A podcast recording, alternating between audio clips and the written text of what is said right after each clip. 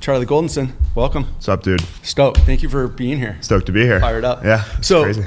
you've heard bits and pieces about it, but this is what I call my passion project. This is just my opportunity to get together with cool people that are doing really good things and talk story. And generally, what ends up happening, which is kind of the goal, is we get to connect the dots. So even with you, um, which we'll talk a lot about today, um, I know a lot of the pieces, but I don't know the connection.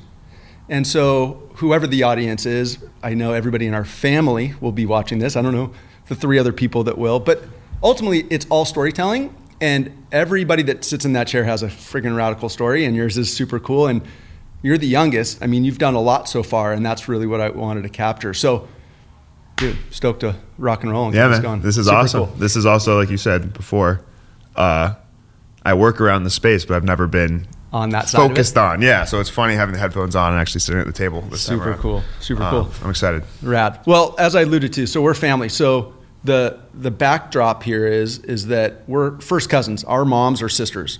My mom's the oldest. Linda, yours is twins. Dee Dee and Angie, your mom being Dee Dee, and there's 14 years spread between them. And then there's Aunt Pat and Uncle Steve in between, so the five of them. Um, we had mom in that chair two weeks ago. Pretty rad. Um, and I've got like 20 plus years on you. So, although we're first cousins, I'm closer in age to your parents than I am to you. Right. And you're closer to my kids than me. But that's all good. And ironically, where did you guys all go to college? Oregon, University of Oregon. Duck. I got two Um, ducks and you're a duck. Yeah, which is funny because at dinner the other night, Randy, your wife, asked me. She's like, "Do you? Does it make you happy to think that you kind of started this trend?" And I was like, "What?" Like I had never thought. I just Oh. I had never thought about it like that. Like you know, like I was like, of course I thought about the amazing, beautiful connection that we were all sharing of experiencing Eugene and Oregon together. But never had I thought of it as like I knocked the first domino down. Well, like and that. that's something that um, is really a cool way to look at it because because of the generational spread, my kids look to you like a big brother or a big cousin. I know Jackson and Cole have always looked up to you, and I like. It's just super cool to watch how that all kind of filters across our family because we have a super cool, special family. But yeah, they definitely look up to you and that. So I think that definitely resonated with them in their decision making process. Yeah, but I mean that's also like whether it's directly correlated or it's just the natural kind of The flow. flow of our family. Like that's also how you and Doug were to me. Of like I'm an only child.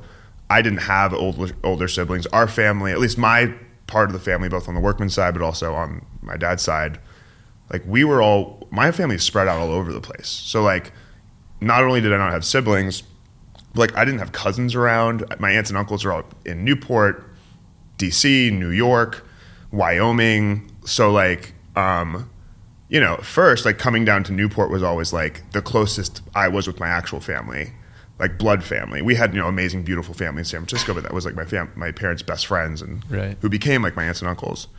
But coming down here when I was young, it was like you guys were the closest things I had to older brothers, right? And you guys, you know, fucked around with me and threw me in the water, and like that was a very brotherly feeling. I would do that. I don't think I could do that anymore, unfortunately. But I didn't have that in any other place, you know. So like it's nice to hear and think of, especially with your kids and Jackson and Cole.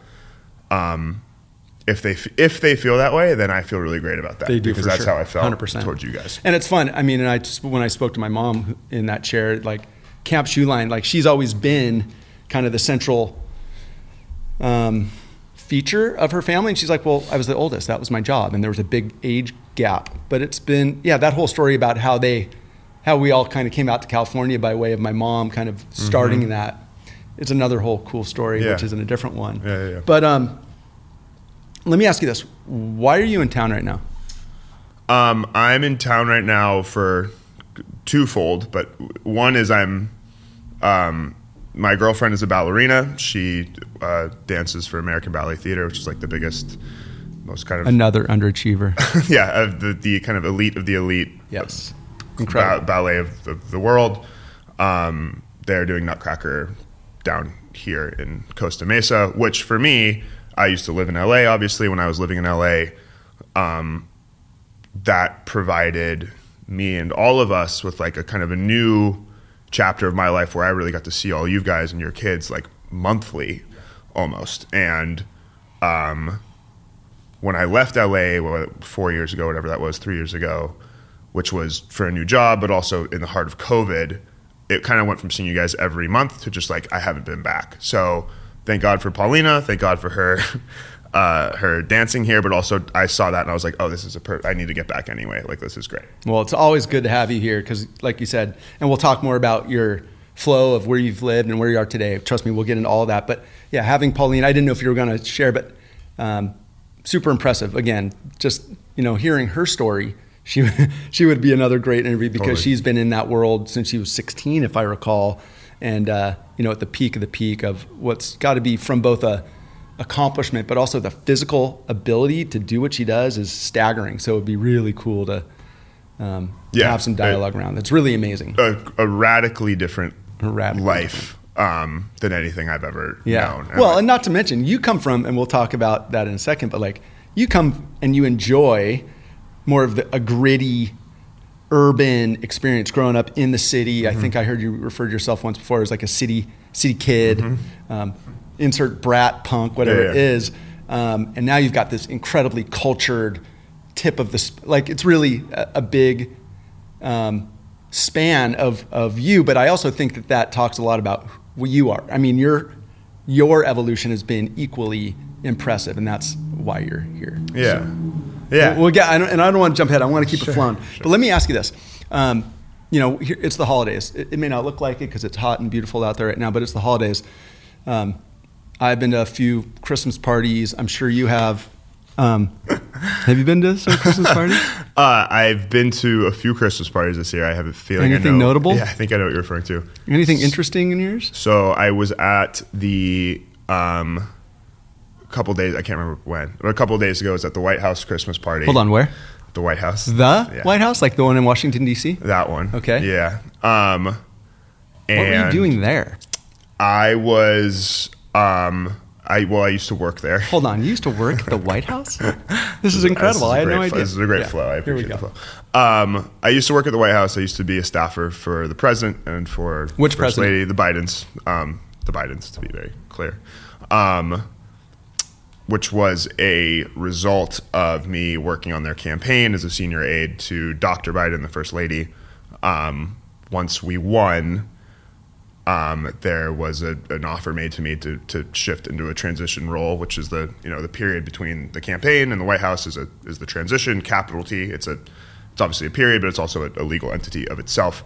So, campaign staffer, transition staffer. Then within the transition, as we are preparing the administration to get ready on January twentieth, um, another offer was made to me to take a White House role. So, um, yeah, worked in the White House and have like remained kind of in and around that world. And I'm a former staffer, so they invited a lot of us, kind of the closer staffers they liked, to come back. So we will dig more into the, the whole pathway that got you there and actually more about that in detail because it's incredible. I mean, what an incredible story. But tell us just take the just tell us the fun stuff that happened there. Like what's it like?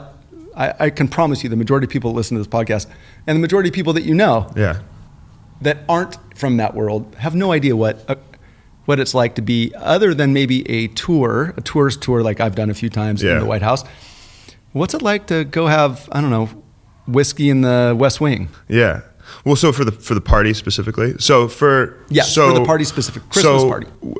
Context first is, um, the job I had in the White House was in, was in the East Wing. It was working for the First Lady. Now, the East Wing is kind of a combination of like First Lady policy work, um, but also the social office. And the social office is the office that designs the parties and the extravagant events for the White House, whether it's bringing in foreign diplomats, whether it's bringing you know heads of state from other countries and what those events will look like, but from that all the way to these kinds of parties too. That was not my job, but like because I was in the East Wing with them, I just got to know them really well, and we all became very close. Also, the people that I worked with in the White House and on the Biden campaign that I was super close with, the majority of us have left the White House by now. However, there's a there's like a handful left. There's a ton left that I know that I'm buddies with, but there's a handful left, like my really good friends. So, with that being said, um, when we went to this party, I brought Paulina was on tour down in Costa Mesa, so I ended up actually inviting Connor, one of my best childhood friends, um, like from you know we played baseball together when we were eight years old, and he, I invited him to be my date to the White And House. I think party. you had told me before that he's pretty, like, this is a big friggin' deal for him. Yeah, which is funny. And, and back to your point of like most people don't, you know, reminding me that most people don't haven't seen this world. No, most of us don't know what happens in the East totally. Wing versus right, the West Wing. Right, and like with you know with Connor, who again is one of my best friends, like Connor is not like a policy wonk. He's not a political nerd, right? Like he's not somebody who's been like spending his whole life hoping to get a tour of the White House.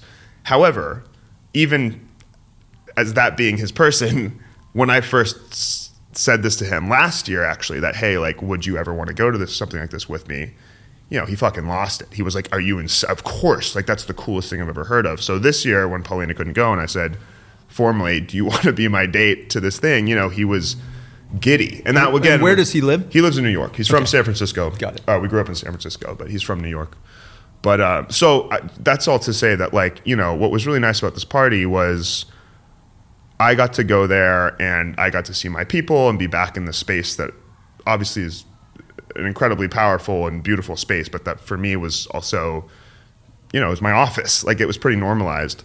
But to be able to bring a friend there who, for him, this was his first time seeing this, Yeah. and not just seeing the physical space, but also seeing my world within that, seeing me interacting with my friends and my former coworkers and, you know, Biden administration officials, and seeing the look on his face when he was just like, "Where are you know, where are we? What is going on? I've known you since we were children, and I've never seen this part of you, kind of."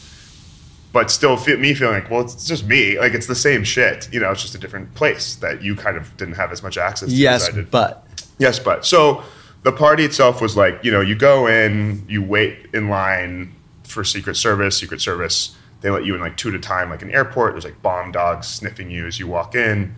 Um, you know, it takes forever. Once you get in, the first lady's office and the social office of like every corner of the White House is just like the most gorgeous Christmas decorations you've ever seen.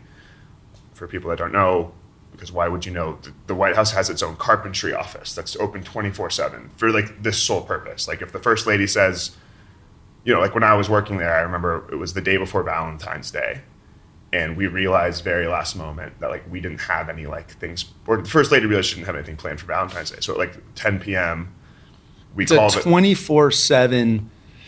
What's it? What it's like it? a, it's a carpentry. It's like it's They can do anything. They can do Yeah. anything. And so I do remember like 24/7. before Valentine's. I want one of those. So like 10 p.m. Valentine's Day, the first lady's like, I want you know a dozen custom massive hearts that we put on the the north um, lawn of the White House by the morning, and we're all like, we're not okay. And then of course we show up to work the next morning and like the most beautiful custom, you know, 12 by 12 hearts painted, cut out, messages painted are like covering the White House. That was like what this Christmas party was, but it was like every inch, every room, trees, messaging, paintings, cutouts of like the dogs and the cats and presents, just gorgeous. Um, and you know, you walk around, you see all the decorations, and you're kind of surrounded by a mix of like actually important people, but also like you know big rich donors who they invited to you know maintain relationships with, and also former staff and people like me.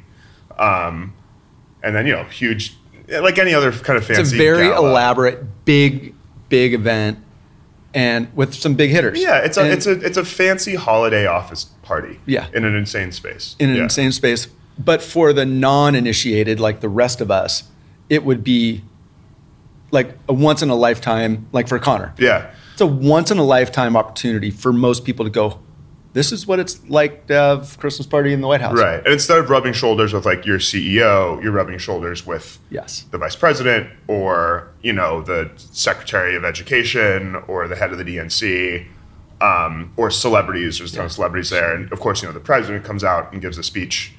Um, but because it's like a room of predominantly kind of like inner circle people, it's not a very political speech. It's just kind of like a hey, how are you? You know, nice to see you guys, kind Got of it. thing. A little less than formal. yeah. Um, and, uh, you know, all you can drink champagne and the eggnog and stuff like that. Um, but the event itself is pretty short. Um, it's like two or three hours. And then uh, they kicked, they kind of kicked everybody. Out. And then the out. fun began. Then the fun began. They kicked everybody out. And one of my best friends from that time of my life is named Adam Schultz, who's the head White House for, the president's photographer. So he's one of the few staff who, um, you know, twenty four seven is on the president's hip, whether he's, wow. you know, you know, reading memos in the Oval or whether he's on a secret train through Ukraine to meet with Zelensky. Like Adam is there, t- snapping photos. Um, and as a photographer, where do you go from there? You don't, right? well, well, I mean, that's what's so funny is like for a lot of us, you know, the the White House is like it's it's certainly the pinnacle from like a you know, the, it's it, it's definitely the pinnacle of like political work. Not not necessarily the place where you can have the most impact, right? But like in terms of like how high an elite can you get how, how, braggadocious can you be like there's nowhere higher than the white house i was the president's photographer like, yeah but for uh, but that's the thing like but like we could also like you know me now i don't work for the white house i don't work for the president but i have all these other jobs that I, I love and that i feel amazing about and that are more exciting to me in certain ways if you're a political photographer like there is nothing there's, there's nothing there's so no for him you know when we are all start when we all started leaving um, he was like, "I'll see you, see you guys later." Like, I'm not going fucking anywhere. So, um, so you know, he you know grabbed me and said, "No, like, we're not." When when they kicked everybody out of the party, he said, "We're staying." And so I got to grab Connor and say, "We're staying," and we ended up you know staying there and kind of closing the place out with other staff. And then Adam's office is in the West Wing. It's the photographer's office in the West Wing. So we walked. Now now the White House is like empty. and we get to walk Connor around. We got to show him the the oval. We got to show him, you know, where the Situation Room is.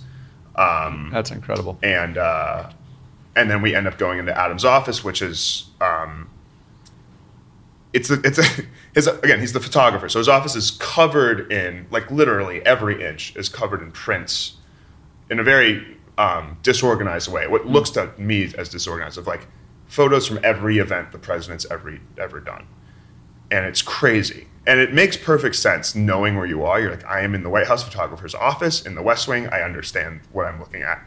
However, like it's a room where if you walked into that room and it was anywhere else, if that was a hotel room or you know some place in yeah. some random suburban basement, like the Secret Service would have showed up instantly and been like, "It's well, like a beautiful is, mind, right?" It's that's literally what I said when I showed up there. So it's like insane, but oh, because yeah. you're there, it's incredible. And you know, Connor walked in and was just like, "This is ridiculous." And so we ended up me, Adam, and Connor just sitting in the West Wing, uh, you know, kind of sucking down bourbon.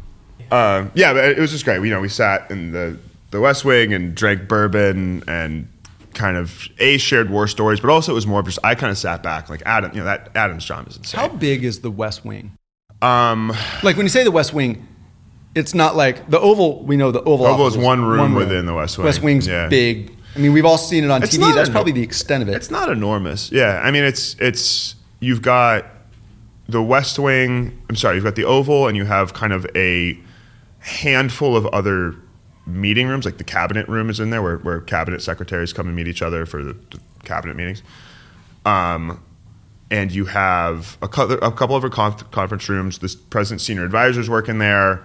The like communications department for the Got president live working there, and then underground there's like a dining hall, white uh, photography office, and uh, a few other things. But Got it's not, but it's not very you, big. But so you and Connor and a couple people sat around in the West Wing on after the Christmas party and had to got to have drinks. And got to have drinks and hang out. That's yeah, and then we, cool. we left probably two hours in. And, Most of us yeah. don't get that opportunity. That was when when you told me that story the other night. That's when I'm like, all right, hey.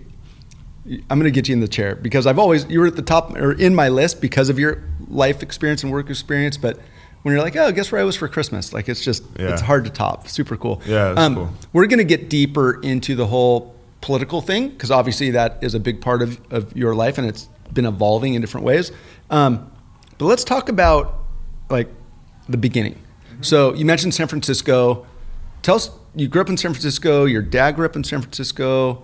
Uh, Dad's from New York. Oh, he's actually. from New York. Yeah, yeah, he's a New Yorker. I just know him from his like deadhead times in in the city. Yeah, I mean, I, I bet if you said that to him, he would be like, "I was never a deadhead." Because I don't oh. think. He, but but you know, he moved there and.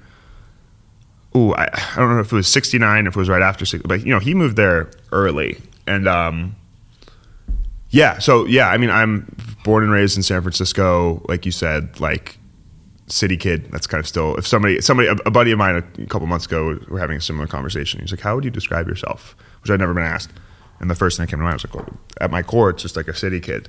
And like, I don't, you know, to me, that just means like everything that comes with the experience of kind of getting the social education that is gifted upon you when you grow up in a place like that. Yeah. Um, well, and you've followed that. I mean, you. Yeah. What's? I want to get back to San Francisco Sure. in a minute, but where are you now? Just kind of walk us through where you've been, and it'll kind of reinforce that you've stayed with that kind of urban focus. Yeah, for the most, I mean, I'm in, New York City. Other now. than Eugene, Oregon. Eugene or- and Wilmington, Delaware, which is I was there for a while too Great. for Biden campaign. But um, I'm in New York City. I'm on the Lower East Side now. I was in D.C. before New York, Delaware briefly for a campaign stint before that, Los Angeles for many years before that, uh, obviously San Francisco before that.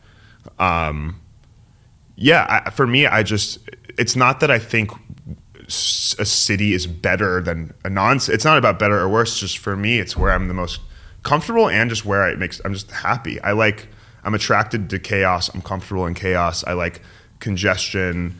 I like options. I like having the ability to get lost within chaos. And I also, for me, I, you know, I'm an only child. I, it's very necessary and therapeutic for me to be alone a lot of the time. Not, not but have solitude. I really value and need solitude. And while some people spend a lot of their alone time out in the ocean or out hiking or whatever, for me, my ocean is like deep Jackson Heights, you know, where I feel like I'm in another country, right? Like, and just being there alone and just wandering and tasting and smelling and eating and, you know, going to shops and restaurants and just to me, that's what is so exciting about a city is it, it can bring the world to you. Um, Well, it's funny we're sitting here because there's been all these noises. There was a truck out there. There's for you. That's like you. That's probably your. You probably sleep better with all that kind of. Oh, uh, 100%. all that noise. Where the rest was like, no, we need to be quiet. We're we're we're Yeah. filming. We Well, it's funny. My, my apartment in New York, which is on the lower side, which is like one of the kind of craziest, craziest in like the terms of just noise and nonsense in Manhattan. My apartment is like very blocked off from a lot of the noise because I have all these other buildings around me, and I've had friends comment on that and like Paulina, I'm like, oh, it's so quiet, it's amazing. And for me, I'm like, I need no, like I need, I really prefer there was more noise. Like the, the kind of the quietness is almost un- is weird for me. It's, really interesting because, yeah, like, when you talk to like Juliet, my sister-in-law, um, who was in New York for a very long time, or my dad that grew up there, and you just, it's so different f- for someone like me that's grown up in suburbia, right. where it's just everything about it's different. Yeah, yeah. But um, and I think again, just connecting the dots, it seems like all the cities you've chosen for the most part, where you are today, what you like, kind of your just your self description, shines a big light on it. And you talked about food, and we'll get into that because I know that's another big part of it. And when you're in a suburb, your food's a little more boring, perhaps. And when you're in a super tight urban environment, especially when you're surrounded by places like when you were living in Koreatown and in LA, like food is everywhere Food's everywhere. everything you Yeah. can imagine, right?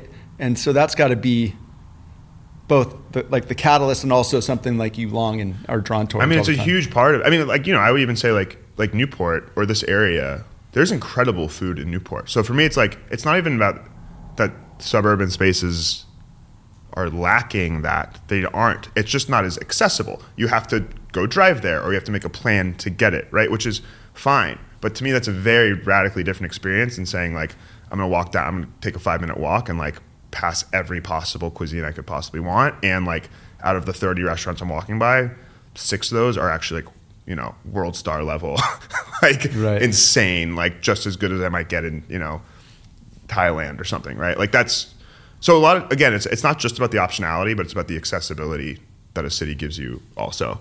Um, I think that was that's where actually you know out of all the cities I've lived in, DC was the hardest for me to live in. I loved it; it was a beautiful city and it was a very calm city, but it was a very calm city. Like that was a part of it that was hard for me. I felt like. Um, I've said before that I, I, I feel like DC is like a perfect city for people who've never lived in a city before.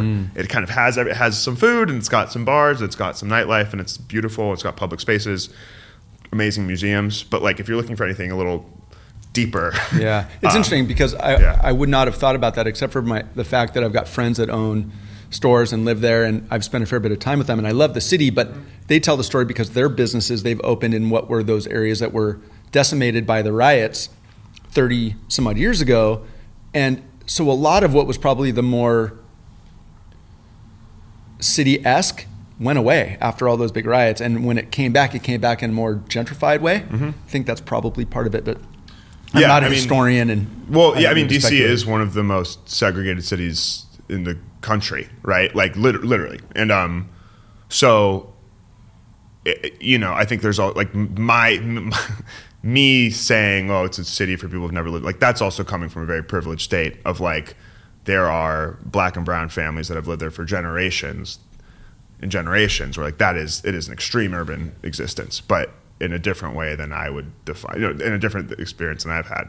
It's really Um, interesting. But yeah. let's take it all back because we're talking urban. Let's go back to your roots, San Francisco, one of the most amazing cities in the U.S. But it's having some, it's having its day, and not necessarily in a good way. But what was it like growing up there? You Yeah. played sports. Um, your dad's a teacher.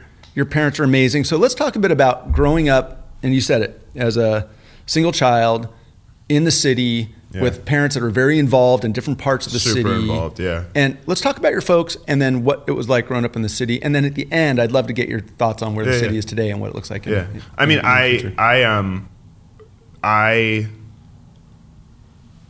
I am so grateful. Doesn't grateful is not. I don't know the word for it. Like I am just the fact that I got to have that childhood experience of growing there in that physical place. Um, I just I value that. I'm so lucky. It really Um, shaped you, huh? It really shaped me, and I think like you know p- part of that, of course, is the city itself, but it's also the environment I was in, which is like you said, my dad is a lifelong educator, artist, activist. Um, my mom is also a lifelong activist. She, you know, has run nonprofits her entire career, Planned Parenthood, you know, beautifying city and urban spaces. Now she's a public policy consultant for, you know, a, bunch of different organizations in, in the city.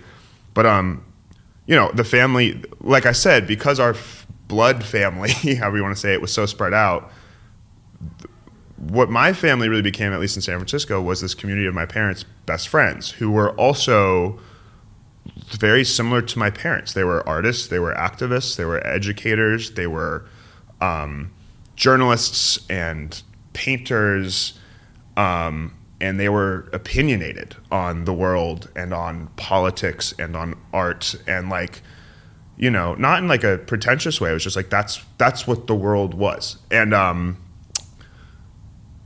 you know and like with that i again it wasn't I- think of it as san francisco but it was that community. It's like when i was five years old i was marching into protests with my parents you know and like part of that was because of the nature of san francisco but like that was our community it was like that was just what i knew and um so to me san francisco always was and is hyper political hyper creative obviously physically beautiful um, and also just like hyper experimental and weird and funky and dirty in the best ways.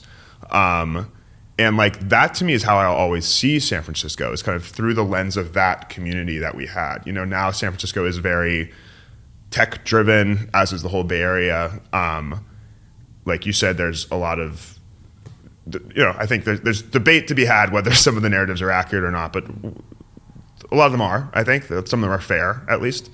Um, and uh, you know, I think cities cities change, places change. That's the that's that's the natural state of urban environments, or everywhere. Like like nothing will ever stay the same. There will always be a natural metamorphosis. I just think that San Francisco had that evolution or change on a fast track because Super of magnified. tech. It was magnified well, and it tech, you throw in COVID and the nature of all of those things. Right? Yeah, and just you know, like you know, I mean, a lot of places have these, but like, like I said, like I picture San Francisco. To me, San Francisco is lower middle income people making art, having political discussions, eating good food. You know, like being funky and weird. Like that to me is what San Francisco is, and it always will be. Whether that's what people moving to San Francisco now see it as, I don't know, right? Um, but that to me is always will always be what San Francisco is. So anyway, like that that really shaped me. Like even going to Eugene and going to Oregon, where when I went to Oregon, um, I went to study business and like I didn't think about politics or social impact work and uh, I started studying business, and I was doing terribly, and I wasn't interested in it. And like again, not to knock anybody who does that. Like I work in business now. Like that's it was just like at that time, it wasn't a path. And then all of a sudden, I just had this realization of like, well, I, am good. I like politics. I know a lot about it. It interests me, and I switched majors, and all of a sudden, like I started crushing it in college, um, and that's what kind of started me on this political path. But again, to me, a lot that is that is all that all came from growing up in San Francisco. So let me ask you this, community. and we'll get back to that. Thank you for that. Um, just to hit on it because you just brought it up. So you changed your major not because you said I want to be back into politics, but you're like, I'm not really doing that well. I'm not really digging it. Yeah. What other did that? Is that what made you stop and go? Okay, well, what do I really want to do? Is that how it happened, or? Yeah, it was. Well, so it was like I went to a. Um, we're Jewish, but I went to a Catholic, pretty like hardcore sports factory, pretty kind of elite and frankly pretty wealthy uh, high school in San Francisco. And so a lot of my best friends, who are still very good friends of mine, like a lot of them come from like Christian, uh, business centric, um, pretty rich and like show offy rich families. And again, that's great. It just was different than my unit, my family. And so when we all started to graduate, you know, I never, frankly, I never thought about.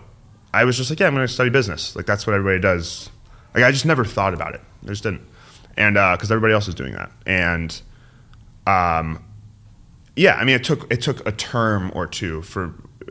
I mean, I, I remember sitting in my first class at or my first business class, BA 101, and and just being like, oh man, like this is what it's going to be like. Like like okay, I don't know if this is interesting. So you picked right up now. on it that quickly. Yeah, and and it was a combination of like I wasn't interested in it, and I was doing really badly. Like I just, I mean, I was partying a lot. All, You know, it wasn't just that. It was I was in college. I was at a state school. Like I was I was having fun, but taking classes that I just felt like I had no interest in certainly didn't help. We all tend to do better if we're passionate about something. Yeah, right? yeah. And you want to be spending your time doing it. You're not just being force fed and feel like you're obligated to go do totally. it. Totally. Right? And you know, and there was to answer your question all those things were part of the decision to like, well, maybe I should start taking classes that I'm more interested in. But it was also, frankly, it was like the timing of this was right during the, right when the Trump and Hillary election started to come up, right? It was like right after Trump announced, um, or was about to announce. And so it wasn't just my own kind of personal, what am I good at? What do I want to do? Oh, I'm, I took a political science class and I did pretty well. Maybe I should think more about that. Oh, like, it was also like you felt uh, compelled. I, I was be, I was just on a personal level outside of school becoming more engaged, right, and um, more aware, and spending more and more of my time reading and involving myself and engaging. And again, it was it didn't I didn't realize that in the moment because to me, like that was the world I came from. It was like you engage when politics arise and you smell the, the scent of fascism in the air, like you stand up, you know? Yeah. And uh, so I think just the, the, the, the timing of like that Trump basically, and frankly Bernie, like those two figures are coming. They lit a fire under you? Yeah, or they just, it just that, the, com- the combination of becoming more aware of the world, engaged in the world around me, while also becoming more aware of what I, A, liked and didn't like in academia, but also what I was good at. Like it wasn't just that I liked the political science and the applied economics or urban economics classes more. It's like I did really fucking well in them. Like I crushed them. And I was I was going from like I couldn't stand the idea from studying for a test to like spending four days in a row in the library, leaving parties to go to the library. Listen, if I know? can if I can just stop right there and shine a light, if there is a testimonial for what college is supposed to do, that's it. Right. Right. College is supposed to expose our youth to what they love and what they hate, and to fire them up to go down a path that maybe they didn't think that was the path they were going to go on. Just expose them to people and thoughts and and, and, with an end game of ending up where you're supposed to be, yeah. which is doing something you really love, you're really passionate about, and that goes back to that adage: whether you believe it or not, um, if you do something every day that you love, you never work a day in your life. Now that doesn't work for me, because you know my my um, what was the, the test that we took in high school? Basically, an aptitude, skills aptitude. Well, I put on there, I want to be, you know, working hard. I want to be outdoors. And it came back, said, Mark, you need to be a pool cleaner or a grave digger. I kid you not. Hmm. um, and then I went down the path of marine science and art Right. because I was passionate about it. I did really good. I would get c- captivated in a project, and it'd be two in the morning, and I was like, Right. "Wow." Yeah. Now I don't use those in my career, but I really got a lot out of the college experience because I was doing something that I was passionate about and engaged in, and it got me thinking differently. But a lot of people don't, Totally. right? A lot of people are like, I need to get. A, my dad says I need to get a business degree, or I'm going to be an attorney or a doctor or whatever. So I, I just, I just wanted to give you big props. Like that's where we hope our kids end up. Well, and also I'll just add to that, like I did. I don't do a ton of this, but like I do. So I'll speak to some like you know high school classes or like middle schoolers about my career or about you know if they're interested in It's because you have an invitation of the White House. You've Yeah. got some cred. Well, let's say it's a bunch of you know like kind of like civics nerds like me who like like we want to know about how you like. I've spoken to classes like that, and like a question that is like constant among these kids, whether they're 12 years old or 16 or whatever, is like you know what if I, you know, what do I do if I don't know what I want to do? Basically, like is that okay to go to college and like not really know yet? And to me, the answer is like please have no fucking idea what you want to do. Like that's what the best thing you can hope for is to go into an experience like that with absolutely no fucking idea what you want, and then you can find it. And guess what? Like maybe you even don't find it in college, but you've had all these tastes and, and you've been able to experience all these things, and like it will come. Like like you will find what interests you. But I think the most dangerous version of that is the is the opposite, which is like you said, is to be 14 and have had some mission or direction or you know something drilled into your head that you must be that you X. must be and maybe you're lucky right maybe you're like paulina where it's like that actually happens to completely match like you are all i want to do is dance but you know if it's like so that is rare also that is very rare i think ex- ex- exception for people that have it because i was that person that's like I- Right. Like i said i got degrees that have nothing to do with what i do in business Right. they gave me a great education i worked super hard Right. but i did really well once i fell into those Right. but i also look at like cousin matthew so my nephew Right, right. he got a soldering iron for he wanted to solder when he was like four years old Mm-hmm. and he's working at intel building chips um, he that was his lane from Totally. day one loves it passionate about it not me Yeah. Yeah. I guess, right. I guess it's more just like, do not allow that to be a concern of yours. Yeah, Like, it's a great one. It'll and come. hopefully parents buy It'll- into that. yeah, right. it'll Because come. because Yeah. sometimes it's top down. Well, and also, again, like, look at me. I mean, like, I went to a state school. It was not the greatest school in the country. It was an average state school. There was a lot of partying. There was a lot of drinking. You know, I played rugby there. Like, I. Hold on, are my kids partying a lot? Is that what you're saying? Probably. but that's a good thing. They're doing, you know, they're, they're doing their thing. Oh, I've been to some of those parties. Yeah, but um, I guess my point is like I was not even once I found my thing. It wasn't like all right, screw everything else. I am just a bookworm now. It was like, you know, I allowed myself to enjoy myself, and like thank God for that. Like I don't know if I would. I don't know if I'd be where I am now if I hadn't had also had that ability to say like. I have the things I care about, and I have the things that I have fun with, and sometimes they cross, and sometimes they don't, and I'm going to do all of it. Work hard, know? play hard, Yeah. right? Yeah. No, the world's a big. I mean, just like moving from city to city, there's a lot out there, um, and getting out there and traveling a lot and seeing a lot and experiencing a lot of things. And sometimes you're like, oh, I never need to do that again. And you're like, holy moly, I didn't even know this existed. I want to go do it, Yeah. right? Because talk real quickly again. I, I just I love your story. You mentioned that your school was like a sports factory. Yeah. Um, and you played two sports at the elite high school level. What did you play? I played, yeah, I, I played football and baseball for like one of the top schools in the state in California, basically. Captained both teams. it's so funny. now that I And we were always Yeah. like so proud of you, and we were all expecting you to go to some D1 school on a and scholarship that, type of thing. That was my goal. You know, like even, you know, since football came up in high school, I didn't start playing football until high school.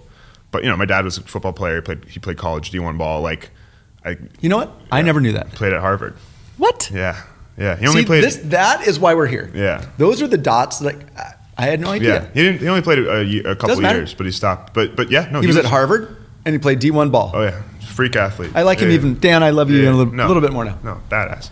Um, Love that. You would never know. He's the softest spoken, nicest guy in the he whole was a world. lineman. Really? Yeah, he's like five nine lineman. Dang. I had no Um, idea. But uh, no, I mean, I always the goal which again I think is one of the reasons I got to college and had never thought about what major I wanted because up until then, from the age of like you know five to eighteen, kind of like or seventeen, like Division One baseball was like it, and uh, and um, the reality was you know I've talked about kind of with G with with with Gianni like how I felt about it was like I'm either going to go full speed ahead with this, like it's either it's D one or nothing, on or off. Yeah, G, G I have no I have no ability to Yep. go. Ha- I'm not going to fucking do club. Like that's not happening. Like I'm either fully I'm committing to this thing, one thousand percent, or I actually have no interest in it. And I'm going to like go explore. My, So in hindsight, it was probably fairly heartbreaking because you were team captain, like again, Totally. elite, and everybody thought it was kind of a foregone conclusion, and we're like, the offers just didn't come. Yeah. Like they just didn't come. now and it was, thinking yeah. about that, do you think it would have changed anything with where you are today had you been playing D1 ball? One yeah, thousand percent. Not just career, I mean everything. My my, you know, like Oregon wasn't just great because I got to find my interest in politics. it was great because it was like it was Eugene. It was like a crazy fucking place where you know snowboarding was one hour this way, the beach was an hour this way, Portland was one hour that way. It was like basically like it was Oregon, but it was it was a ton of like all, a lot of my best friends now are from Southern California because for some reason a ton of Southern California kids go to Oregon. So like Oregon was also just an opportunity for me to like build this incredible com- another place where I built an amazing community, and uh, so yeah, no, I would I would I don't think I would be my life would be completely different if I played a sport in college, whether it was at Oregon or It's or that somewhere. sliding doors thing. You Yeah. never know. Yeah, yeah, yeah. I tell I tell Reef, my youngest, the story all the time, but it's this like Chinese proverb thing, and it's like, "Oh, my cow got stolen." Okay. Yeah, Oh, they brought it back, and they brought another one. Yeah. Okay. Like you just never know where life's going to take you, and you just kind of have to roll with it. I mean, you can you can make a lot of things happen, but there's some things you're like, had I not been like when I re-met Randy, my wife, like she was had I not gone to the bar on a date that night, would I would we end up where we are today? You never know. So one would like to think that it was all it all happened for a reason because where you are today is pretty rad. Well, um, but I, would- and just not to cut you, like No. the thing I would add to that is like, I'm you know I'm curious how you feel about this in your work. Like, you know, something I feel very strongly about is like th- how much sports prepared me for the professional world. Not just sports, like team sports, but also like high level, the ability to be coached and to learn and to take constructive criticism and not take things personally and to like get beaten into the ground and like get back up.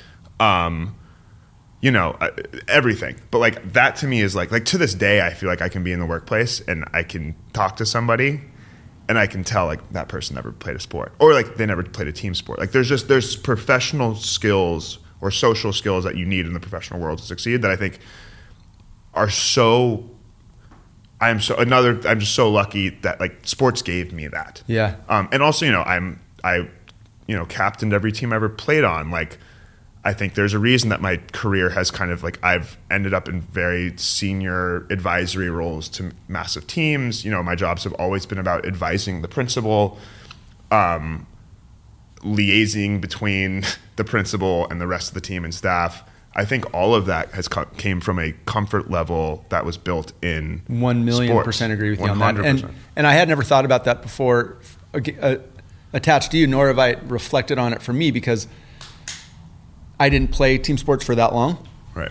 I was never elite. I got I didn't get good at stuff till I started doing my solo stuff, which but the things that I think the commonalities are discipline, Yeah. consistency, grit, you know, tenacity. The difference is I was never coached at an elite level. Um, I share this story all the time. I say it to the kids, I say it at work, but I always say, you know, you will remember your best coach and your worst coach, your best teacher, whatever it is, mentor, teacher, coach, whatever it is. And then you have a choice. And I always emulate, and I always suggest people emulate your best coach or teacher and you know use this one as fodder for how not to interact with people how you know so you learn just as much from both. Everybody in the middle is kind of vanilla right? I, I say this quote all the time. I've said it on here. Cole's like yeah i've heard this before. Um, but it's so important to be coachable and to be comfortable communicating with others. So I, I would everything you just said I think is just dead nuts on. Your ability early on to get all that leadership experience, being a liaison, being coachable, and understanding what what does coachable mean. I think back on my team members, the best, oftentimes the ones that are the best are the ones that are like, give me feedback. I mm-hmm. want to hear. I want criticism. Please give it to me in a way that I can consume it without feeling terrible. But like some people, they never think that they're co- they they don't think there's anything that they could do any better. Right. So all of that comes from your. I think you just nailed it. I really well, do. So much of so much of good coaching is really just about honesty. It's like, can you be honest with somebody, good or bad? But there's a there. But there's there's a, a, a requirement to be able to present things in a way that is received in a way that is beneficial, right? Like totally. my worst coach he went on to be Olympic coach. Right. He's not that he's not a good coach. Right. He was a terrible coach for me. He was a dick. Yeah. And you know, as a result, I hated the sport. A good coach, hopefully, potentially, could have helped me fall in love with the sport. Right. I I wasn't that bad. I just that guy just he did not know how to lead me. Totally. As a kid. Yeah, yeah. Yeah, it's a shame. I mean, that that was you know my high school, which again was like still is one of the kind of like athletic elite institutions of California, specifically Northern California. Um, What's the name of that school? St. Ignatius College Preparatory. You know, like kind of there was SI, there was us, there was Bellarmine, there was you know um, all yeah. these just massive big hitter big hitters. Um, but um, you know what's a shame is like my the worst coach that I ever had. That to your point, like I don't I had a thousand coaches in every sport. I only remember a couple of them. And I know one of my worst coaches I ever had was the St. Ignatius varsity baseball coach. Like he was just horrible. And uh, not much to say beyond, beyond beyond to your point of like that's what sticks in my head, right? Like it isn't the like oh they were great. It was like no that guy was horrendous, and it's a shame that he's the one I have to remember because I'm sure there's a dozen fantastic coaches that I had that just I'm not remembering, but they weren't his fantastic his, enough. His inability to lead and to coach and to you know message uh, was awful. Um, but yeah, yeah, I can't. And that translates to work every day, and that's what I talk about with my team. Like, be a great leader. Like some people don't understand what that is, so we have to help them there. We can provide coaching. That's why I'm passionate about providing coaches to our leaders because not everybody's had a coach, um, or maybe they had bad coaches or bad example role models. So I am a huge believer in providing that, and I, that's why I use a coach every day. And yeah. so whenever people say, "Oh, I don't need it," I'm like, show me a professional athlete that doesn't have a coach. Yeah. And, you know, well, and also like, you know, I haven't seen you in the zone at work, but like I have a sense for what you are at work, which is like you're you continue to be very much yourself. Yeah. And like that's, you know, how I am too. Like I there is no separation in personality or character when I am emailing or in a meeting versus when I'm here. And I think a lot of that comes from the coaching as well. Like but also, you know, I also think that's been one of the. I'm, I'm kind of going like this, like back into the political conversation, the political career conversation. You know, I I I r- rised up. If that's the right way to say, it, like pretty quickly in my career in this world of like democratic politics, and like where I was unique in that beyond just kind of the pacing was that like democratic politics is filled with a lot of people who like have spent their entire lives like trying to get into democratic politics. Like they shape their lives to be these people that are often like hyper vanilla and curated and careful and therefore when you end up at these higher levels of this industry and politics is still an industry it's a lot of very similar molds. So I'm guessing a lot of those people don't like you because you just showed up and blowed up. I think a lot of people don't hold me accountable to I my think a lot of people. I think there's probably a lot of people who don't didn't like me, but I think a lot of it was like not like jealousy, but it was kind of like wait a second, surprise. Like, yeah, like how the fuck. I thought I had to do it like this. Yeah, yeah. And I think a lot of the reason that I that pe- that I moved so quickly was frankly like people fucking liked me. Like it was just about people like I could under- work with people and I wasn't you know a robot and all and that was rare in that world Isn't especially that when you're working with like hyper powerful super powerful global leaders people are very mechanical and i came in and i was like i can be serious and good at this and get the work done and like be myself and like take it or leave it. And like very quickly, I think people saw that and they liked It's it. endearing. It's endearing. It's valuable. If you don't have people like that on your team, like that is a very helpful thing to have. and to have the the EQ to recognize that is super potent. Like that's a it's a strong skill, and it's it's a, maybe a stronger skill to understand that that's how it works. Because as you said, a lot of people think you have to do it this way, and you're like, no, no, no, no, just be a, a good person, work hard, have the right, you know, know how to read a room, know how Mm-hmm. to talk to the right people, and get your shit done on time, and and and be impressive. Yeah. But you don't have to be impressive in a bullshit way. Be impressive in a authentic way. Totally. And a lot of good things come from it. But those are skill sets that are built all the way back from St. Ignatius um, school. Like 100%. those are all. If, if someone dropped you in there and you hadn't had that kind of um, pathway to where you are, like Yeah. you would hit the ground going, okay, wh- like But- you had a natural. It seems like a very natural tendency Yeah. within that. But even before, I mean, get back to the family. Like that's who you know. My mom, the work, like my mom is direct as fuck. Like she, she, you know, like she is opinionated and she is, she is, but she's also brilliant. My dad is brilliant, right? My dad, like what I get from my dad, I think is like, versus my mom is like, my dad is a genius. My dad though, like he will not speak unless he has something to say right? He is not speaking just to speak. Like he will he will he comes when he's ready to to say what he wants to say because he has something to say. And i think like that's another piece of this is like it's not about bullshit. You can everybody bullshits but it's not about filling the room with air. It's not about talking to be heard. It's about like adding being likable adding quality ideas and quality conversations um, and not feeling like you have to be the one that's being heard all the time um, I think it's all part of that same puzzle, and like I think that's you know that's a very workman thing. Your you know, I mean, we haven't even talked about your dad. Like I feel like your your dad is a Unbelievable. unbelievable, and like you know, I never really had a grandfather like in my life, right? Like your dad has like been my grandfather, and so like there's so much I've gotten from him too that like I would have never had. Well, you know, Yeah. listen, our family, and so my mom was just here. My dad will be here next week. Um, that's the genesis. Those two are the genesis for this whole thing. You remember I wanted to interview um, who I called Gigi, but Grandma. Um, my brother Doug interviewed her, so we have that on tape. We're gonna see what we can do to edit that into something consumable. But um, we're blessed with family. Our parents have both been married forever Forever, yeah. that's powerful. My parents are both incredibly hardworking, great role models, super smart. You just said the same thing about yours. Like all of those things, um, proximity is power.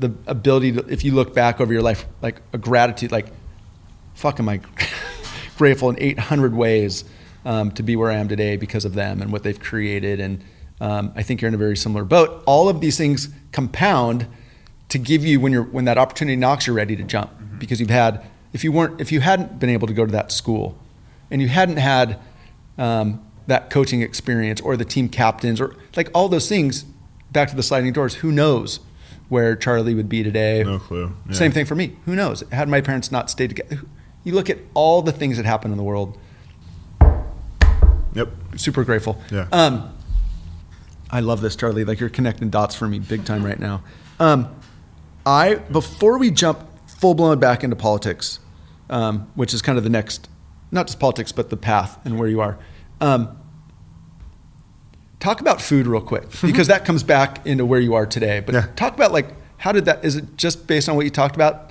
living in cities walking past all these restaurants going to eat wherever you want Is yeah, but it's also my dad. My dad, like my dad, yes, yes to all of that. But my dad also being a central part of that, which was like, uh, it's become very. uh, The older I get, the more clear it, it becomes to me how similar to my dad I am.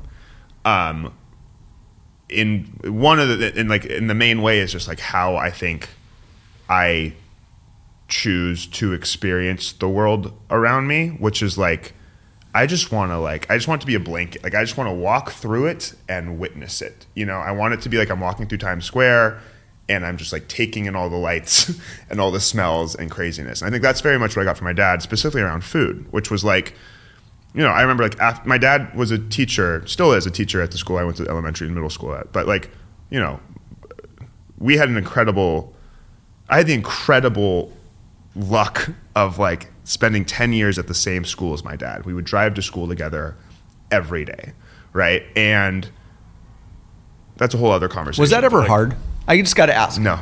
It was always easy. No, it was so uh, easy. That's rad. Um, Because I worked, you know, with I worked with my dad for 20 years, and Yeah. it was it was not easy. No, it was easy. I mean, you know, it was like maybe it would have been harder if my dad was like my fifth grade teacher. Yeah. Like he wasn't. He was he was an arts and music teacher. He was the music teacher, but like, you know, that's an art Yeah. for the whole school. Um, with a very specific style of teaching. I'd say that was amazing. But um no, it was like, you know, and he had his own room and like I would be able to go down and stop by and say hi. And I also, frankly, I got, I got to get away with shit. Like, you know, I could probably get away with stuff that other people couldn't because they'd be like, fuck, it's, it's Dan's kid, you know? Um, but, um, you know, like some of my earliest memories are like, they're not, it's not school. It's like driving to Clement Street with my dad after school to go pick up a pork bun and like go into like literally the cheapest Chinese butcher in the city and like see what they had. and then, you know, like that was daily. And like that was also how my dad that's a reflection of how my dad still shops in grocery shops today, which is like and which is how I grocery shop, which is it's not like I'm going to cook this thing, I'm going to go look out, go out shopping for these ingredients. It's like I'm going to go out shopping. I'm going to find the fucking coolest, most interesting stuff. I'm going to bring it home. Okay, now I'm home, like what do I cook? Right? And so That's I love that Yeah. by the way, and that is a skill that I do not possess whatsoever. Yeah, but I, I- love people that do. Yeah, That's and I think cool. that that is like it's both the reaction, but it's also the it causes and it's the reaction to like a style of cooking that is hyper creative. It forces you to learn. It forces you to like or allows you not to be stuck in specific recipes and to experiment. I got to get uh, together with me- my my brother-in-law Yeah. Robert Stein, Bobby Yeah. Stein, because he can do that. Like we'll think we have nothing in the fridge, and they'll he'll make a gourmet meal out of saltine crackers and Yeah, a yeah. can of tomato Yeah, sauce. Like it's unbelievable. Yeah, it's like my dad. I, I can't yeah. do it. So I mean, that to me, like, yeah, it was it was San Francisco. It was it was the combination of being with a parent like that, um, which was you know constantly taking me out to the hole in the wall taco shops in the Mission and the dim sums places in Chinatown or Clement Street, or the Russian markets in the outer Richmond or like whatever, and just like trying things right. And it was never. These places all, you know, if a place had an A health rating, we probably weren't going there, Right, you yeah. know, but not because we were Understood. searching for Yeah, that. It you're was just looking for like authentic, local, surprising, stuff. interesting. Um, and uh, you know, so I think that's just kind of that started my. It, it wasn't even like a love. It was just like that's what I thought of as food. It was like interesting, creative stuff. Well, I, I would always like whenever your folks, and again going back to Camp Shoe Line, like your folks would always come and stay at my parents, still stay at my parents' house, and I, your dad and my dad would always cook because my dad's got that same kind of cooking yeah. gene. My mom does too. I, again, I got a lot from them. I did not get that. My brother did, and his kids did. Um, but yeah, your dad and my dad would always cook, and yeah, gourmet, fantastic, Yeah, all the time. And that's you know that's that's shaped like everywhere I've lived, besides DC, frankly, because that was such so immediate. Um, like you said, Koreatown in Los Angeles. Like I moved to Koreatown because of the food. That's wild. right? Like I like I liked it there because it was incredible and vibrant and so different than the rest of LA. But like it was also because like I was like this is a insane plethora of culinary options and like I could I'm gonna get lost in this. Well, what know? an incredible opportunity and uh, a teaser. This comes back to you, but like the fact that you've been able to, again, teaser merge politics, world engagement, and food Yeah. in this super impressive. We're not going to talk about that yet, but it's what an amazing thing Yeah. to happen. Yeah, yeah. But let's so let's do this. We're going to jump right into the politics side of it. I don't know how you got it, but your first, again, I knew you grew up in San Francisco. You talked a lot about our family and your family being very active. Um, but you got your first job that I know, first real job that kind of exposed you to big hitters in the political realm. You were driving and kind of, why don't you talk about that and who that was? Because that Yeah. was a big, big, big deal. Yeah, so my first like big political job slash first job out of college was I was a staffer for for Senator Dianne Feinstein. Um, the way I got that was a combination of luck and fortunate random connections, which was I actually remember I was out, I was going out, I was like out at the bars or something in Eugene. I was it was senior Nobody year. does that. Yeah, senior year, so I was you know 21 or whatever.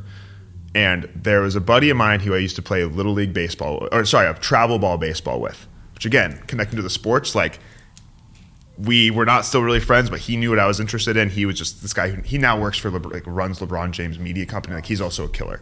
Um, but I remember him texting me, "Hey, my mom just told me that like a, a staff assistant spot in Senator Feinstein's office just opened. Just wanted to let you know. Like here's the intake in email if you want to send them stuff." And I ran home, literally ran home from the bars, wrote up a cover letter, and like fired it off um, next morning or something, you know, I, I t- called my mom and dad, I'm sure. My mom uh, used to work with somebody who used to be the, like a pretty senior aide in her state, in the Senator State office. So I think that he was able to put in a word for me. Well, and not everybody probably knows. F- Dianne Feinstein, if I recall correctly, was born in San Francisco. So, well, so yeah, mayor so, of San Francisco. So yeah, so I was going to get to that, which is so the job itself. I'll also say her state director at the time was Sean Elsbernd. Sean Elsbernd was a power hitter for, or power player from St. Ignatius. So like it really helped school. That I made sure I included on my resume. Like um, he was like the youngest board of supervisor in the history of San Francisco turned state director for Feinstein. So Feinstein, for folks listening, I'm sure like most people know the name, maybe know she was the uh, you know R.I.P. Um, senior serving senator of California. yeah, passed earlier this year, right? Yeah. Um, she, bef- you know, has been the senator, I think, for since the early '90s. I think. Um, before she was a senator, she was the mayor of San Francisco. Um, that was a result of she was on the board of supervisors when Harvey Milk was assassinated. The same day that Harvey Milk was assassinated, uh, Mary, Mayor Moscone at the time was assassinated. Um, that same day, if you've ever seen Milk, like that's what it's about. She then basically was was assigned to be mayor or appointed Wow. to be mayor as a result of those assassinations. She, like you said, was a I never knew that part of the story. I had she, never put she that like together. me, was a city kid. She grew up in the city, um, and so you know, long story short, like she is just deeply tied to San Francisco on a personal level, on a career level, on a political level, and even when she was in the Senate, um, you know, representing all of California, decades after she was mayor of San Francisco. She still considered herself like mayor, like like San Francisco was still her baby. Got She it. still cared deeply for it, so much so that like, well, I'll get into that in a sec. So, the job that they were looking for was the staff assistant. Now, the staff assistant is um, it is just the lowest level ranking staffer in a Senate office. Most Congress members have that position too. However, they also wanted this staff assistant to be her personal aide when she was in San Francisco, which included everything from like driving her around, like you said, to just like being at her side, being her body person, basically, um, everywhere she went. And it was really, I shouldn't say really important, it was required, according to her, that this person be a local San Franciscan. Not because they needed a deep policy understanding of the local issues, but because when she was driving around the city, she liked to point at things and like talk about it. And she wanted to have somebody, she preferred having people in the car with her who like she could talk about San Francisco with. And so I love that, by the way. That's Yeah. so cool. so like that's and that was the luck, right? Is like I was not an Ivy leaguer, right? Like normally these jobs go to like brilliant 4.0 Ivy League kids. Like that was not me. I was a 3-5 University of Oregon rugby player. But I, you know, I knew a person in her office. My mom knew uh, one of her former staffers. Her chief of staff or state director went to my high school, and I could say in my cover letter, "I'm a city fucking kid. I know the city like the back of my hand." Oh, you live at the you live on the you know on uh, the Vallejo Street steps. Well, my dad and I used to drive by that every way, every day on the way to school, on the way to like pick up like pork buns, right? So like that was the luck. Was like being the city kid. It just timing wise, like I don't think they had anybody else where they're like this per, like this kid kind of fits the bill. Might not be the most brilliant guy. And so you get this. Jump ahead. So what was that like? And It how long did you do that for? I did it for less than a year and a half. So I did it for, uh, I basically did it until she decided to run again. And then I said, okay, I'm, I'm over this. Uh, I shouldn't say I'm over this. I said, I, I got what I needed out of this. There was still room for growth. I could have gone up a bit, but I couldn't, I couldn't really justify wor- working for her as, as I viewed, like she, she at that point was very old.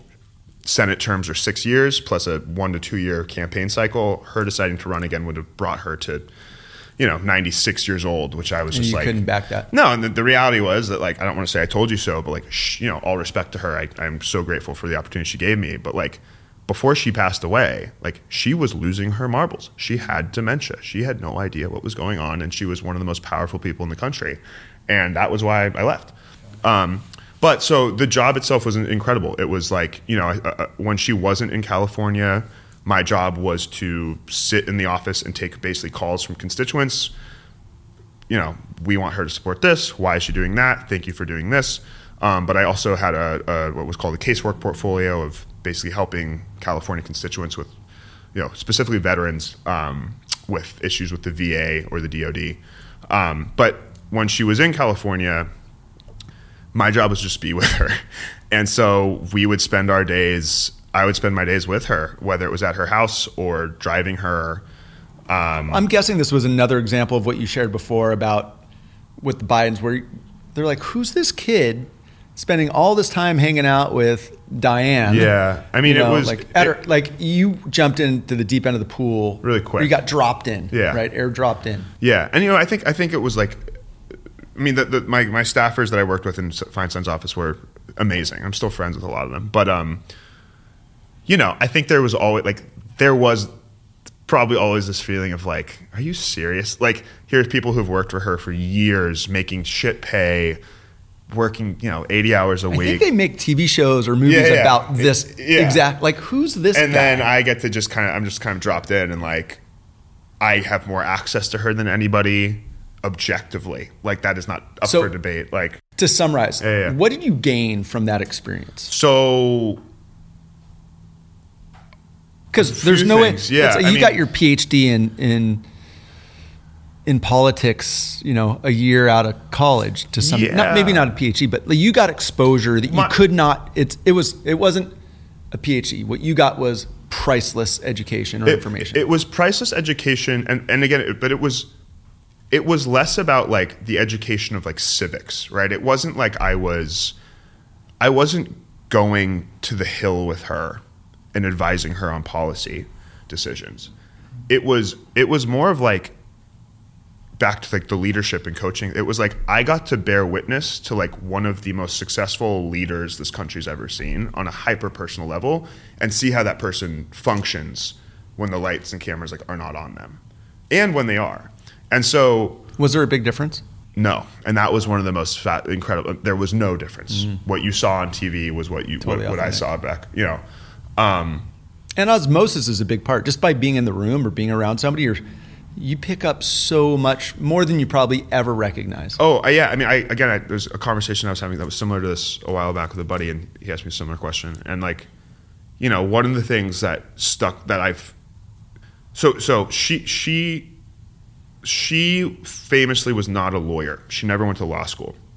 But she was the ranking member on the Senate Judiciary Committee, which is like the all powerful legal council, basically, in the Senate, with power over everything from confirming judicial nominees to you know challenging the constitutionality of certain law, like everything. And um, she, I mean, one of the things I'll never forget is like over time, what I gained from her was just like learning how to learning how to present my arguments and learning how to converse. um, because, you know, when I, I was 22, sitting, spending days at a time sitting next to this person, I wanted her to think I was smart. I wanted her to think I wasn't just this like scummy city kid, right? And like, I would say stuff to say stuff. And she would back me into corners within seconds, right? Not not in a demeaning way, like by asking me questions, where I would very quickly realize, you know, what thinking to myself like, why did I just say that? What was I trying to do with that? What what did I think I was going to get out of this? And she would so quickly get me to a point where I realized I had no fucking idea what I was talking about. Why would I think I should be talking about this? So stuff you've now her? adopted the Dan Goldensohn approach of only speak when you have something valuable to say, or you know you know your shit. Yeah, or or only present ideas that you can back up Mm. and defend. that's a smart. That was a very that's very good counsel. Um, Yeah, right? um, but learn it. Learn that from you know from uh, experience with with this person. And again, you know, I think the relationship we had. Um, somebody said recently, like, "Oh, she was a mentor to you." She was not a mentor. That's not what the relationship was. You know, my mentor was like were like the people in my office. She was like a grandmother figure, right? Like she was like she we were spending the days together. We were eating. She would bring me an extra hard boiled egg in the car, right? Like like, and her her she wasn't looking for a mentoree. She had thousands of staffers Over de- right. you know, what she just she wanted somebody she could shoot the shit with, and who when I when if that person said dumb shit to her, she could slap around and be like, "Shut the fuck! What are you saying?" No, right? That was that's much more grandmotherly than it is mentor, and so that was kind of the relationship. It was hyper personal. It was friend. It was we were friends. We were friends, and um, and uh, yeah. So I think the main thing I learned from her directly was was uh, you know um, debate skills slash just knowing how to present my arguments. But again, not like a legal setting, just like when I'm having a discussion with somebody, when I'm debating a friend or having a conversation with a friend about an issue, not getting mad and feeling like, no, this is you know, explaining how I feel.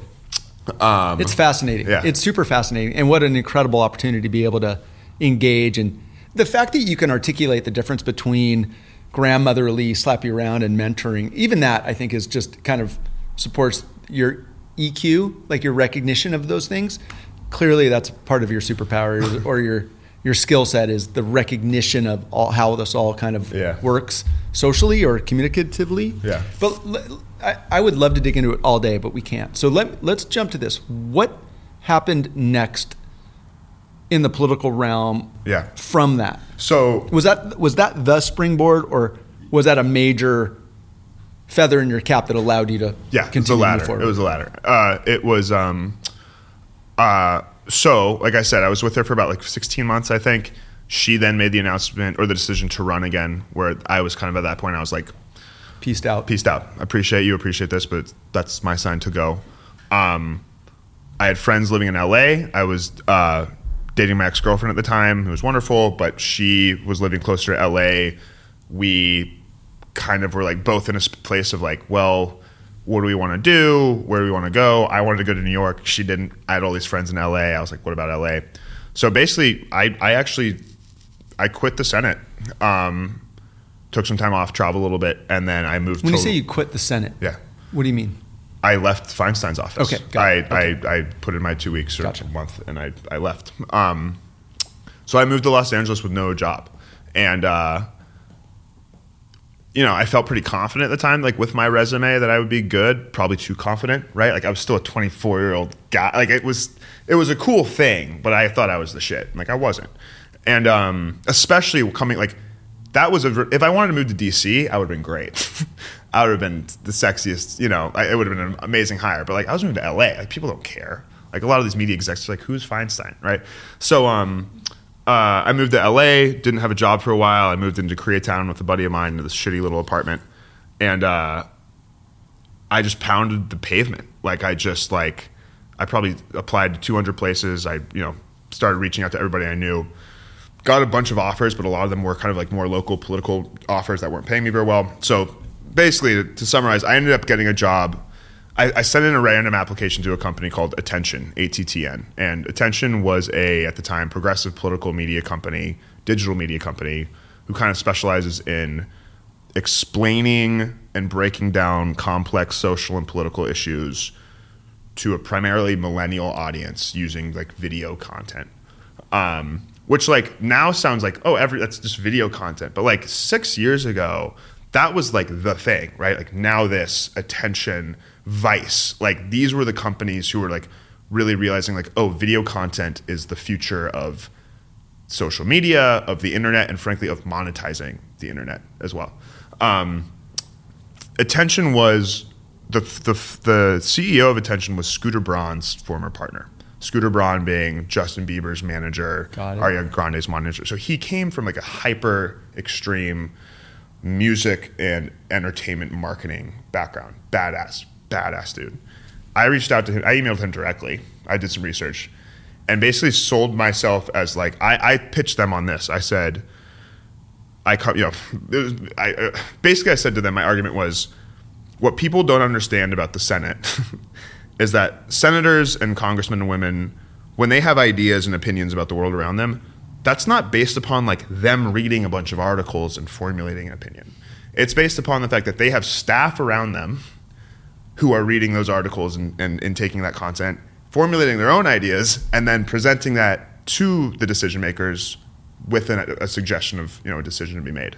Well, when you have an institution like the Senate or Congress that like isn't paying staff a lot of money, who are those decision makers who are or who are those staff members who are in the inner circle? They're like 22 to like 34 year olds, right? And like how are they getting their news? They're not really reading the New York Times. They might be, but like they're watching Vice, they're watching NowThis. They're like they're consuming online content specifically about these issues. So my argument to them was like you guys actually I don't think you guys understand the impact your work is having. You're not just making cute Facebook videos. Like you're actually influencing how these people think. Um, and I want to I want to help you grow that and like build that. And I see that you guys are doing that's at the intersection of like media and entertainment, celebrities, A-listers, brands, musicians, and politicians. Like I want to a like get in there with you, but I also want to learn from you guys because like you guys are the best at this. And they hired me right away. Started as the executive assistant to the CEO, but he was amazing. He would like you know, I would do all the assistant stuff, but also he would he was fantastic. He brought me into every meeting. He didn't make me feel like a fly on the wall. It wasn't like I was taking notes in the corner. He was like, "This is Charlie.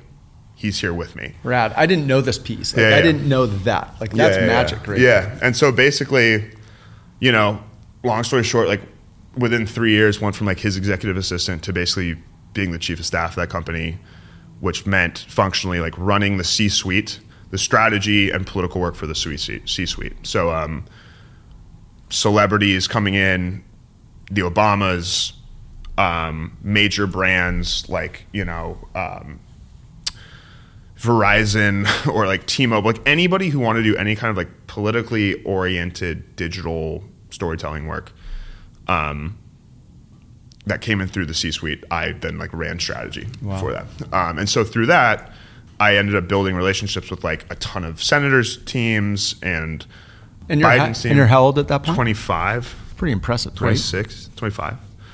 Yeah. At 25. Yeah, we're not going to compare. Comparing's not good. I'm not going to compare to you at 25 and me at 25. Let's just say you win in that comparison. No, there's no comparison though. but um, so that introduces you to big hitters. It introduces me to big hitters, but also it introduces me to like how to think. Like Brad, the CEO, he like thank God for him too, right? Like again, this is one of those kind of like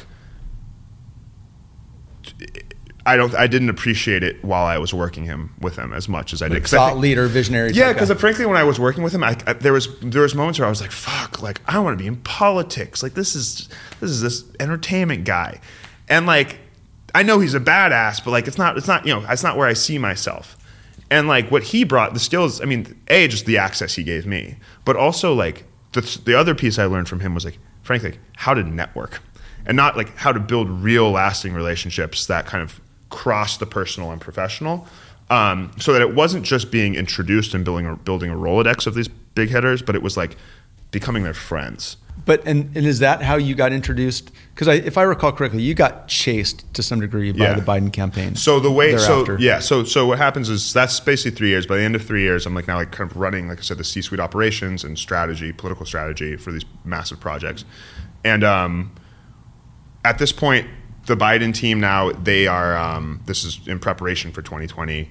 They've kind of built this like apparatus of like digital advisors. They're like, we know we're behind on this. We're old school. Like, we need to take, like the best like political digital marketers in the world and like tell us what we should be doing to beat Trump, basically. And um, we were because we did a lot of work in that field and we knew them, and we did a lot of work with the Obamas too. We were like on that advisory committee. So, and I was like the representative of us for Wow. that. So that's how we I got kind of plugged into that. Then it was just like they sent us.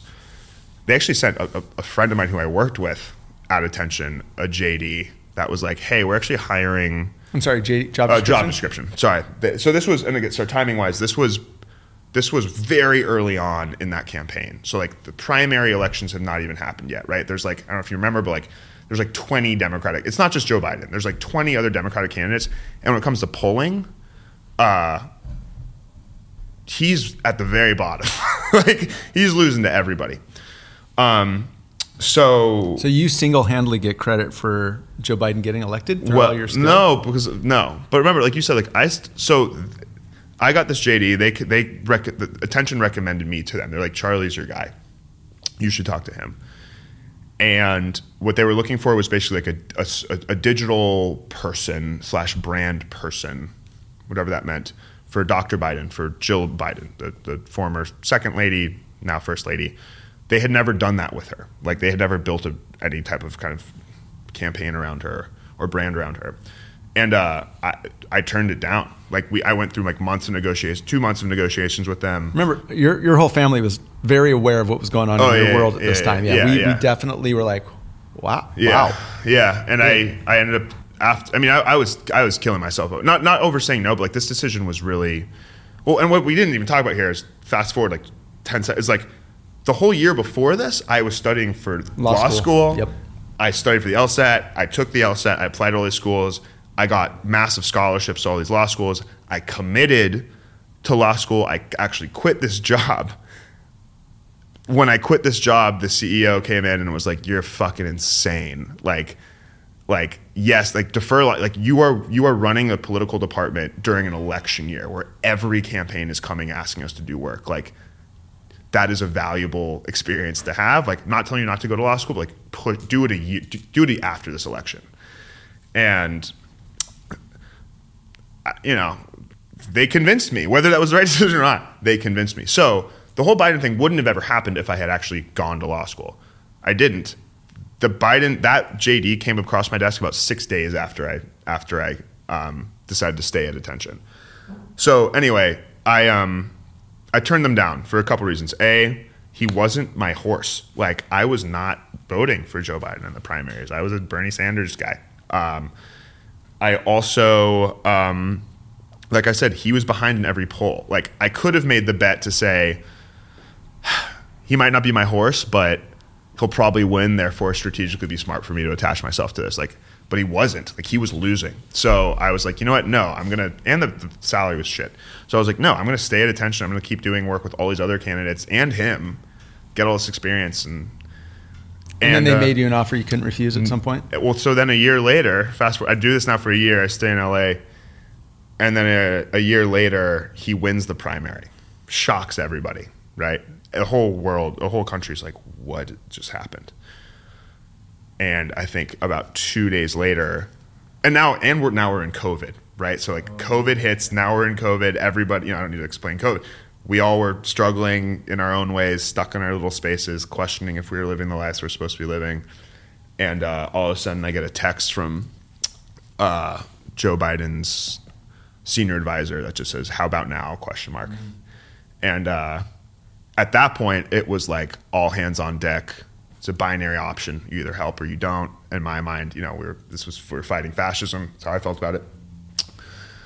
Um, and with COVID, it was just like I was looking for anything to get me out of that world. And like all of a sudden, it wasn't just anything; it was like the most fucking extreme possible Yeah. thing. And I said, "Yeah." Um, and a week later, I was on the other side of the country, like kind of starting this this journey. Yeah, It, it's uh, it's unbelievable. And again, luck, timing, balls, proximity, decision making, sliding doors, all those things came into play in spades on this one. And yeah, and especially with your view of the world, your desire to be a part of it, and you get thrown in there, or you get the opportunity to jump in there. It's it's stunning. Um, we could go into all kinds of detail, and we just can't from a time perspective. But let let's jump ahead. Um, Joe Biden gets elected with Yeah. a lot of your help. If there's any key points in there, you know, I think it's really interesting. You talked at the beginning about being part of the staff, the transition staff, capital T. Um, and then, y do you want to talk quickly at all about what transpired after? Sure. So I think I think it's important. I'll do a quick version of like that campaign. Once I moved across the country, while the staff at that point, you know, the campaign itself, because now the primaries had ended, he was the he was the Democratic nominee, which means not only can you hire more staff, but like all of the funding and money from all these other campaigns now start funneling in. So they go from barely getting by to like having billions of dollars on hand. Maybe not billions, but hundreds of millions of dollars. And um, like I said, thousands of staff, but just somehow I end up becoming one of about 12 staff who said, "We want you to because it's COVID." Um, while the while the campaign headquarters was in Philly, which is where I moved, and I thought I was going to be in Philly, I got a call basically ten days later. I moved, after I moved to Philly, that said, "Change of plans. You and eleven others are moving to Wilmington, Delaware, to live in a house about a block away from the Bidens, and like you are now the traveled team." So I spent the whole campaign flying, you know, across the country every day with Jill Biden. Um, and that was my life. It was, you know, waking up at 4 a.m., flying to Michigan, to North Carolina, to Maine, get back in Delaware at midnight. We've been working all day, so we know how to no time to work. Sit at the desk, work for two hours, go to sleep, sleep for three hours, do it all over again, and just do that indefinitely. Um, it was insane. We win. Um, we won blacked out for a bit because it was just Can like only imagine. Um, and then, like I said, yeah, like you said, end up getting a White House offer and um, moved to DC again, still in COVID, so everything's like very weird and um, so move to DC and start working in the White House. We get inaugurated on January twentieth. That we could do a whole podcast episode on like what that day was like. Just back to the West Wing conversation of like that was my first time right being in there, but it wasn't with a party. It was walking in with the president, right? And like all of a sudden, it, w- it wasn't like we were visitors. It was like this is yours now. Like, good luck, you know. Um, and that goes for the White House and the country. yeah, yeah. No, it was it was fucking nuts. It was a that was a crazy, crazy day. Um, but so basically, what ends up happening is, you know, there are there are probably the most intense background checks in the world to get into this office, and um, what you know, like I said, I went to a state school. I grew up in a college. I mean, I grew up in a city. I allowed myself to have fun. I never got into any legal trouble. It was not, but like you know, I smoked some weed in my day. I've done some stuff like that, and um, you're given something called an SF86, and because because an SF86 is like it's like 160 page background check document. It's everything from we need to know every foreign person you've ever contacted, every place you've ever stayed, those dates, every drug you've ever done, and the dates of those drugs. Who did you do those drugs with? You know, um, and uh, It comes back. and I, I, you know, I've told some of my me and others. It's not just me. Me and a lot of friends have are like specifically around like the drug use. frankly, around marijuana, we know that states states are okay, but at the federal level, weed is still very much illegal. And um, you know, I haven't smoked in two years because I've been on this campaign. But I'm like, is that okay? Like, should I, you know? Um, basically, you know, admit to them that I've smoked some weed back in my day and uh, years ago, a few times, and, you know, dabbled in some other things in college, basically. And um, but because the Trump team and their transition was so insane, our background check process was like months delayed. So I don't fill this out until I'm like months into the White House. All of us, like I'm already been there. I've been staffing this thing for months, and. uh um, I end up getting a call one morning from my our chief of staff on a Saturday, and this guy's a he's an asshole, but he's he's nice to me, and but he's he's sorry I should say he was he would rarely answer calls in a nice manner, um, but he said to me. Morning, Charlie. You know, how are you feeling this morning? And I instantly knew something was up. I was like, I'm fine. He said, uh, I need you to get up. I need you to get a workout in. I need you to drink some coffee because uh, today's about to be like one of the worst days of your life. And I knew instantly. I was like, didn't pass the background check. I knew my background. I was like, it had to be the weed, basically, um, or the college, you know, drug experimental drug use or whatever. And uh, The typical stuff that yeah, people do. I mean, and and yeah, and the stuff that you know, yeah, and um, crazy. you know, and that was on a Saturday morning. And two hours later, I'm on a Zoom call with like our chief of staff, who's in tears, crying, and like White House legal counsel, and they say, Charlie, you know, due to your, your marijuana use and some other things, uh, uh, we need you to resign, like effective immediately. And I was given no option. You know, it's the White House. It's like I'm not. I don't know how to fight this. Um, and so basically, you know, I left the White House. I left my job on a Friday at 11 p.m. and by Saturday at 1 p.m. the next day, I was I had no job. Poof. And uh, you know, it was insane. I mean, it was like I had just spent a year on this train going 500 miles an hour and I've left my family. I'm 3,000 miles away from everything I know. My career has, like, every, everything in my universe. My girlfriend, like, our, our relationship is f- far over, right? Like, everything is different. And I'm now in this city that, like, frankly, while I worked in politics, like, I never had a desire to fucking live in DC. And all of a sudden, it's like, kicked off, poop, kicked off the train, and I'm like dusting myself up and looking around. I'm like, where the fuck am I? What what was that? What is this? What just happened? Um, and you know, this is after also like everyone beyond like our family, right? Who's excited and thrilled about this opportunity for me. Like everyone I've ever met is like popping up through the woodwork, texting. You know, like somehow it's one of those things that like just everybody in your universe somehow hears about. Congratulations, this is incredible. And so all of a sudden I'm like, what? like not to mention, yeah, it was it you was know, crazy. Super yeah. running on a super liberal campaign base. Oh yeah, and for that, like it was just mind numbing from the outside world. So yeah, yeah. listen, yeah, we were all devastated by it, but it takes you on another path. Yeah. So let's talk about where you are today. Again, we could go. Your story's so rapid. Like today, yeah, you were you were working. You had two jobs going for a while with Google. Yeah and then you've got this other one that you're still passionately involved in yeah. that ties Andres, yeah. politics and food. Yeah, yeah. And we're going to talk about that, and then we're going to close it out with some. Sure. Yeah. So I want to hear about like, and this is another one of those. I don't know. I know who he is, and I've been Yeah, able to. Google some. Yeah. What? And here's So- the amazing thing. I'm like five days younger than the guy. right. He's accomplished a fair number of things. Right.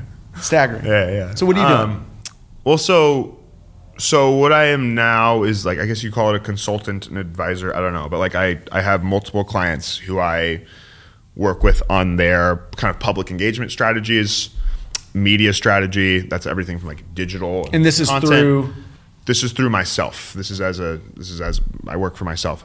Um, but also like you know what I would say called like executive positioning of like helping principals, CEOs, electeds build their own brands separate from their companies or separate from their campaigns or whatever.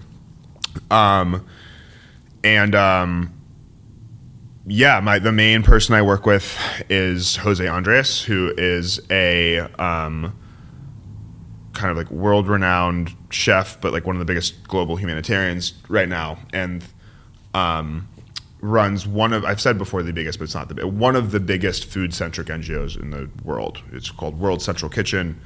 Um, now it's about a fundraising operation of about 500 to 600 million dollars a year, distributing over 4 million meals per year in crisis zones. So, been on in Ukraine since the day after the invasion, you know, Gaza, Israel, Afghanistan, Puerto Rico. Like, if it's a political crisis, terrorist crisis, environmental crisis, earthquake, tornado, tsunami, terrorist attack, like we're there. And they and this is a built out operation that can So go. now it is right, but this thing started.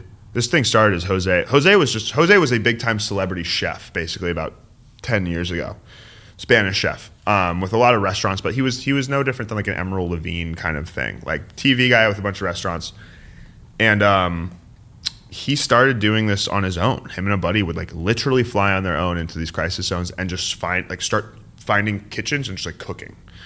And slowly but surely they got you know a couple of volunteers and more volunteers and hired staff. And within this time span it's grown from a zero dollar fundraising thing of it's just him to like i said 600 million dollars a year global um, network slash um, structure that has the staff and operations and funding to get everywhere instantly and feed and because of that work he is now a political force, right? And something that not only is a political force, but like he's a political force that Republicans can't fight against, right? Like it's it's easy for somebody to, you know, if you're a Republican or a Democrat to like fight against or push back against an activist from the other side. It's a lot harder when you're somebody who's just feeding people and doing good work right? the world.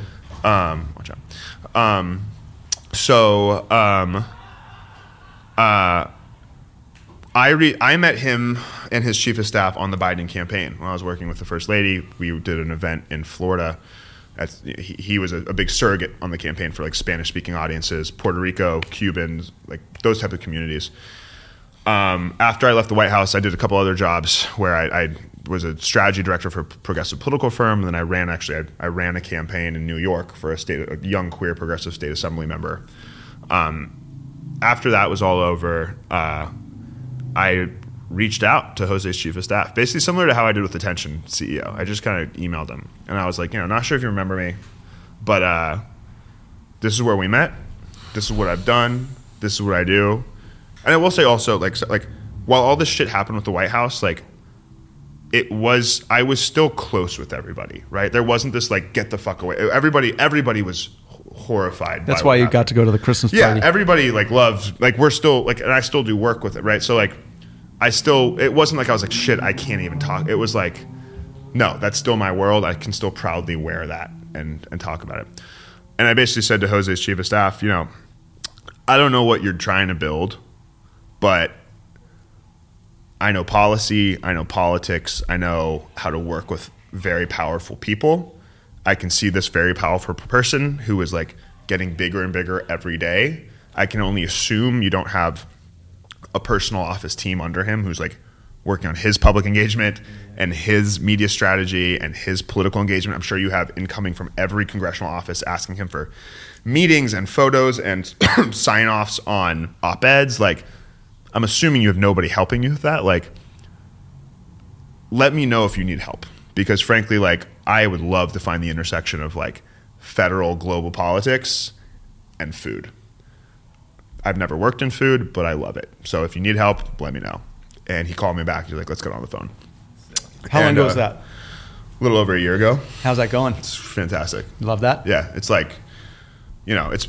I mean, it's incredible. It's like it's exactly that. It's it's, a- simple. It's Is it a, a a meeting of your passions? yeah, yeah. What a And, uh, wonderful position to be Meeting in. of my passions both on the professional level, but also like personal, which is like I get to take instead of sitting at a in a corporate office or on the hill taking this meeting in a suit and tie, we're eating, we're sitting down at a Michelin restaurant, talking over food, but having those same policy and strategic discussions. You know, so it's not just about the work; it's also like how we do the work. Yeah. because everybody is so food centric.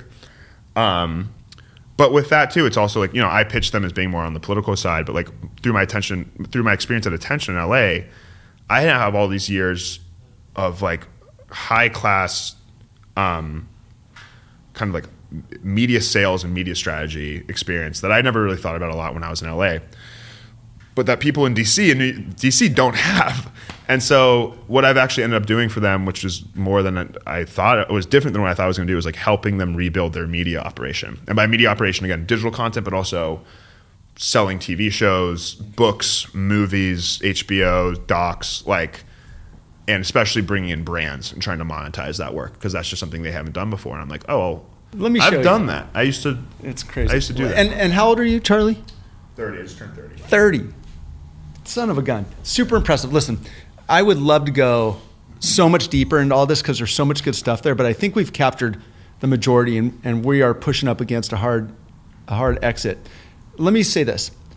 It is so cool to get the story and connect the dots because, again, I think even our family, they know, we know bits and pieces of both uh, the genesis of your interest in this stuff and how you got there, but none of us, other than your parents, I think, have Yeah. connected all the dots. So it's really, really cool. And for anyone to get to a place where you are right now, which is passionately merging your, your interests in a way that are both doing good things for the world, are shining a light on, on things that need light shined on.